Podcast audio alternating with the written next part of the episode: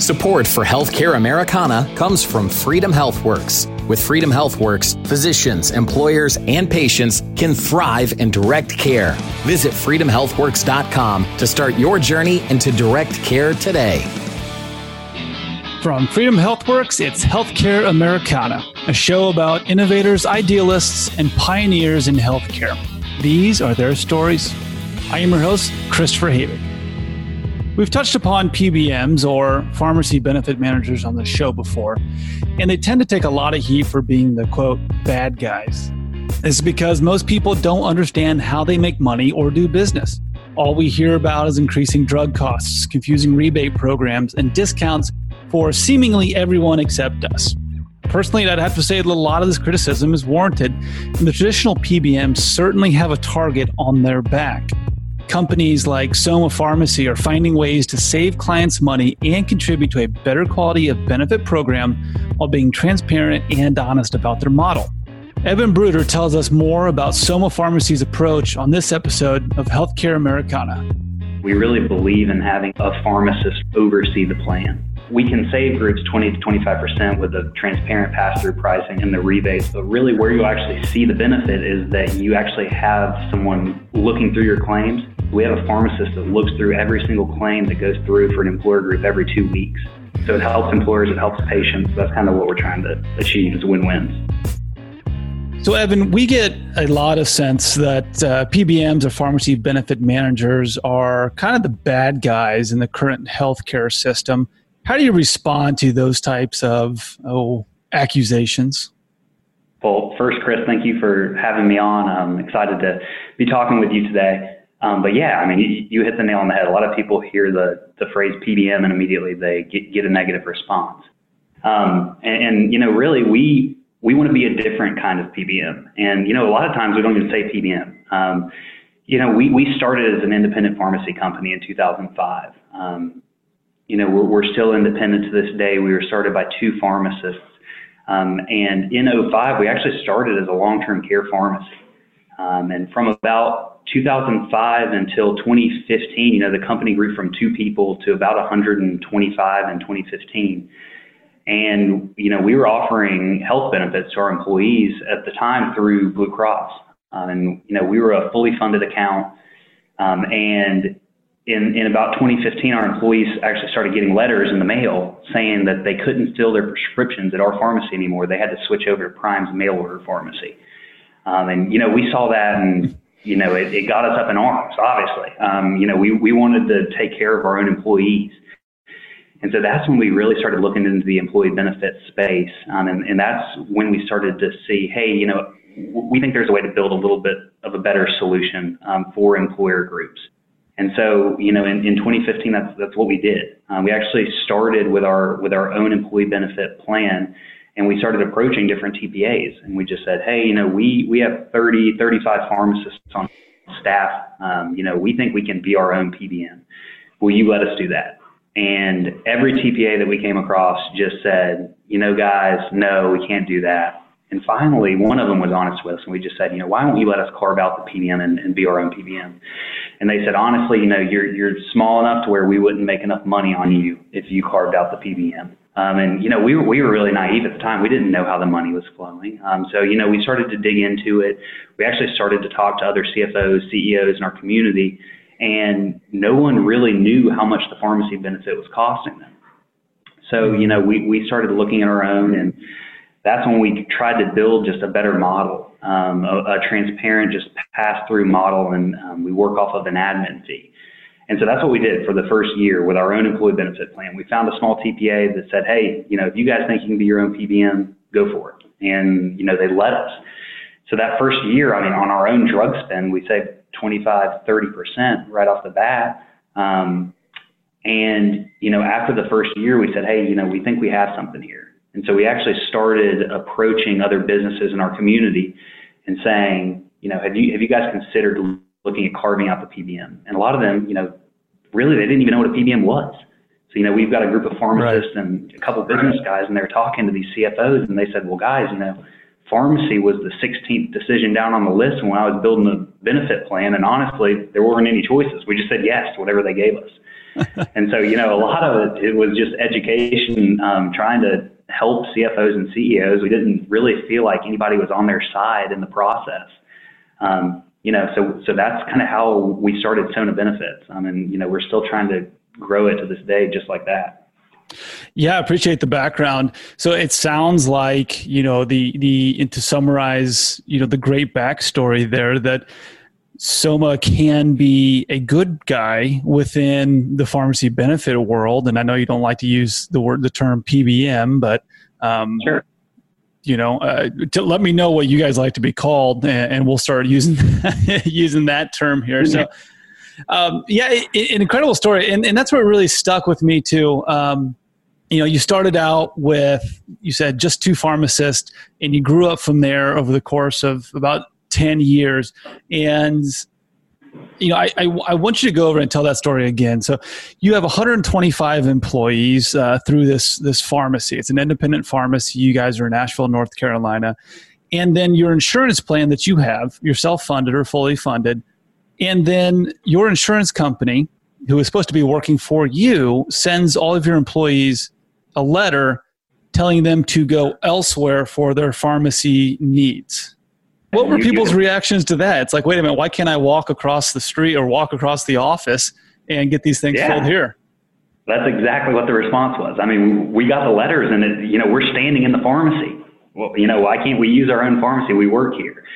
That's what happened. And so, you know, we we we tried to um, have them bend the rules, and you know, we just got the sense that that wasn't going to happen. I mean, that that just wasn't an option um, to customize the plan. And so that's when we knew we had to make a change. Now, what do you think the reason for that is? The the stiffness uh, from your insurance carrier. Yeah, I mean, you know, when we see clients with a lot of the the bigger TPAs and the the bigger PBMs, um, you know, what we've found is it just seems like there's there's a box, and you know, if you want to go outside of the box, you really can't we've tried to push the issue on a couple other things with, with different clients, and it just seems like there's not room for customization. And you know, when we were trying to build some of the benefits, we wanted CFOs and CEOs to actually have a customized benefit plan that really catered to their employee. So every benefit plan that we build is different for each client because every client's employees are different and their needs are different. And so that's why we like to have a pharmacist that really goes through the actual plan design with the executive team to say, hey, you know, we saw this in your data. We think you should include X, Y, or Z. And, and there's no boxes. It's fully customizable. Now you mentioned that some of these HR CEOs, CFOs say that hey, the pharmacy benefits are a 16th, uh, whatever it was, line item down mm-hmm. there, which is probably still a fair amount of money. Do people's eyes pop open when you say, hey, we can bring you, I think you said either 25, 35% savings on this? And they realize that that is a lot of money. Those dollars seem to add up. And then you say, yep. we're able to customize this when, you know, for some reason, whatever, whatever it is has not been the trend in the industry. What are those conversations like? What are their reactions when you tell them that? Yeah, absolutely. The savings are huge. I mean, specialty pharmacy is a hot button issue. Pharmacy in general has been the hot button issue for the last, you know, three to five years. Um, so, you know, when we talk to, to CFOs and CEOs, we'll actually take a look at their data and we'll do just an apples to apples reprice of saying, hey, you know, this was your data over the past year. You know, let's just say you were with Caremark. Um, this is what your costs were. You know, if you were using Sona instead of Caremark, your cost would have been X. And, you know, we, we started some benefits here in Western North Carolina and we went into these accounts and groups would be with the big guys for 20 years without even reviewing the contract. And so we would go in and, you know, just off the bat, our model is a transparent pass-through model. So basically, the discounts that are negotiated with pharmacies are the discounts that the employer group receives, and we work off of an admin fee. So just by switching that model, instead of using spread pricing um, with the with the bigger PBMs, and then we pass back 100% of the rebates, just by doing that, I mean, groups were saving 20 to 25% just by unplugging Caremark and plugging us in. Um, and so, yeah, I mean, it really resonated with groups that were trying to find savings in their employee benefit plan. How much education is involved when you talk to new groups? You mentioned rebates. Uh, do a lot of people even know what rebates are? I mean, do they even know what's happening within this world? A lot of groups know. Um, some of them by now have heard of rebates. Um, so th- there definitely is an educational piece, but a lot of our conversations early on are just around the whole um, how the pharmacy benefit really works. Mm-hmm. And you know, we talked a little bit about that PBMs have gotten a bad name, and, and really that's because just there's so many games that can be played um, in the in the industry. You know, we we just wanted to to clean it up. Honestly, we just wanted to be transparent with, hey, you know, yes, we make money. You can see the money we make. This is it. It's through an admin fee.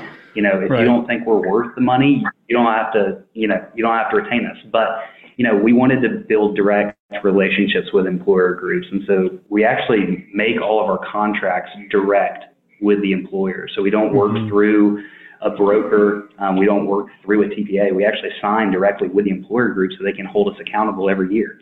We want to go in and, and actually show results and that's really the way that we've that we've grown is being able to show that yes, we can reduce your pharmacy cost 20 to 25 percent with active management over the over the benefit.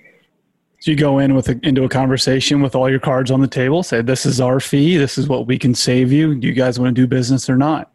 Are those successful exactly. conversations? Generally, yes. It's a tough sales cycle you know, going direct to employer groups, a lot of the employers, they identify with what we're talking about. I mean, we're an independent company that's looking to align our interests with the CFO and the CEO and the, and the employer group. It does become complicated when, you know, an employer will say, hey, I completely um, understand what you're saying. You know, I'm, I'm bought into it. You know, why don't you go talk to my broker? Why don't you go talk to my TPA?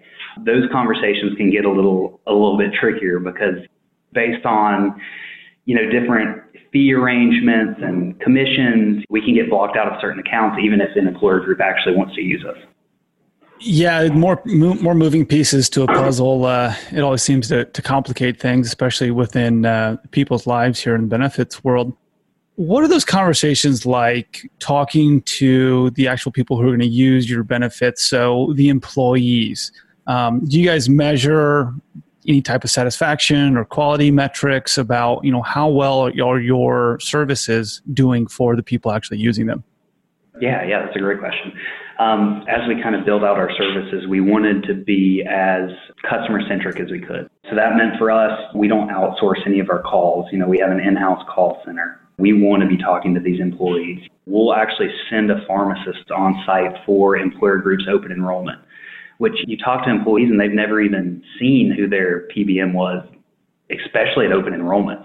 So, you know, just showing up and having a presence at open enrollment is, is huge. We actually have a service, it's a disease management platform. It's actually based off of the Asheville Project model, which basically takes the high risk members of a group the diabetics, cardiovascular disease, asthma, COPD, and then actually assigns them a personalized health coach that's a clinical pharmacist. And these high risk members meet with the clinical pharmacist um, once every quarter. And the ROI of the program has been proven that it's a significant ROI for employers to invest in this in this program because it basically keeps the, the members accountable. They have a personalized health coach that's helping them navigate the system. And we'll go into open enrollments with employer groups. It's an optional program, but if an employer does sign on with that, you know, a pharmacist is sitting down and talking to every one of their employees as they come by the table and saying, hey, you know, there's this great benefit that your employer just elected to enroll in. You know, it's called the Sona Health Management Program. You're going to have reduced copays on your generics and your brands if you sign up, and I become your personalized health coach. So, I mean, one of, one of our first clients actually had a um, had a health management program that was just a telephonic program. They had about 450 employees. Um, nine people were in the program when we took over. And, you know, we looked at their data and we said, we know there's a ton more people that we could help you know, why don't we actually send somebody to open enrollment to talk to these people? Mm-hmm. So after that first year, I mean, they were they were up to 85 people in the program, just like that. And we sat down with the CFO after the first year and showed him the results. And his quote was, "Well, why don't you try to get some more people in the program?" So um, it, it, you're like a little it, bit of help here, right? yeah, yeah. Let's work together here. Uh, give us your blessing. Give us your green light for these plans. And I, I'm sure it helps those conversations when you're talking to the CFOs and CEOs where you're able to plug your benefit into existing programs. Tell us yeah, a little bit how, yeah. how that works and how people react to it because it's not a take it or leave it type of arrangement. No, it's not. Um, so, you know, we, we have the capability to work with really any TPA in the country. And so we'll, we'll go into a group and actually one that we just talked to. Um, they, they looked at me and they said, Evan, is it as simple as unplugging Caremark and plugging Sona in? And we said, really it is because, you know, the integration with a third party administrator is all about the data flow. Um, we're connected with most of the TPAs across the country. Um, so, you know, you have to make sure that the data is correct, that the eligibility files are correct. You know, we have all those capabilities and really then it's just using Sona services on the back end. So it's, it's really not not hard, but you do get pushback from some of the larger TPAs that own their own PBMs or that work exclusively with a PBM. That's where we really run into run into issues. But the integration itself isn't difficult. I want to highlight some of those issues you just mentioned there. So go a little bit more in, in depth about what limits your services. Sure, sure. So probably the biggest one is trying to work with um, certain third-party administrators. So a lot of the you know independent third-party administrators are pretty agnostic as to what pharmacy provider groups use.